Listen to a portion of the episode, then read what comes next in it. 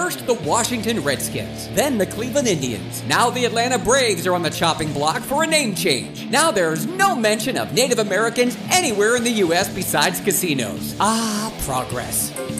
Dateline, October 27, 2021. MLB Commissioner Rob Manfred says Atlanta Braves can keep the name and the tomahawk chop. Flash forward to October 2nd, 2022. White House urges conversation on Atlanta Braves name change. On the same day Biden hosts the team, the Braves name dates back more than a century when the Boston Rustlers became the Boston Braves in 1912. They made a conscious choice to honor the Native Americans, changing the name from the Rustlers hustlers to the Braves way back when we in the United States were supposedly way more racist. Oh, wait, actually, we're way more racist now. We haven't had made progress, we've actually gone backwards. We've always been horrible. United States, we've always been terrible.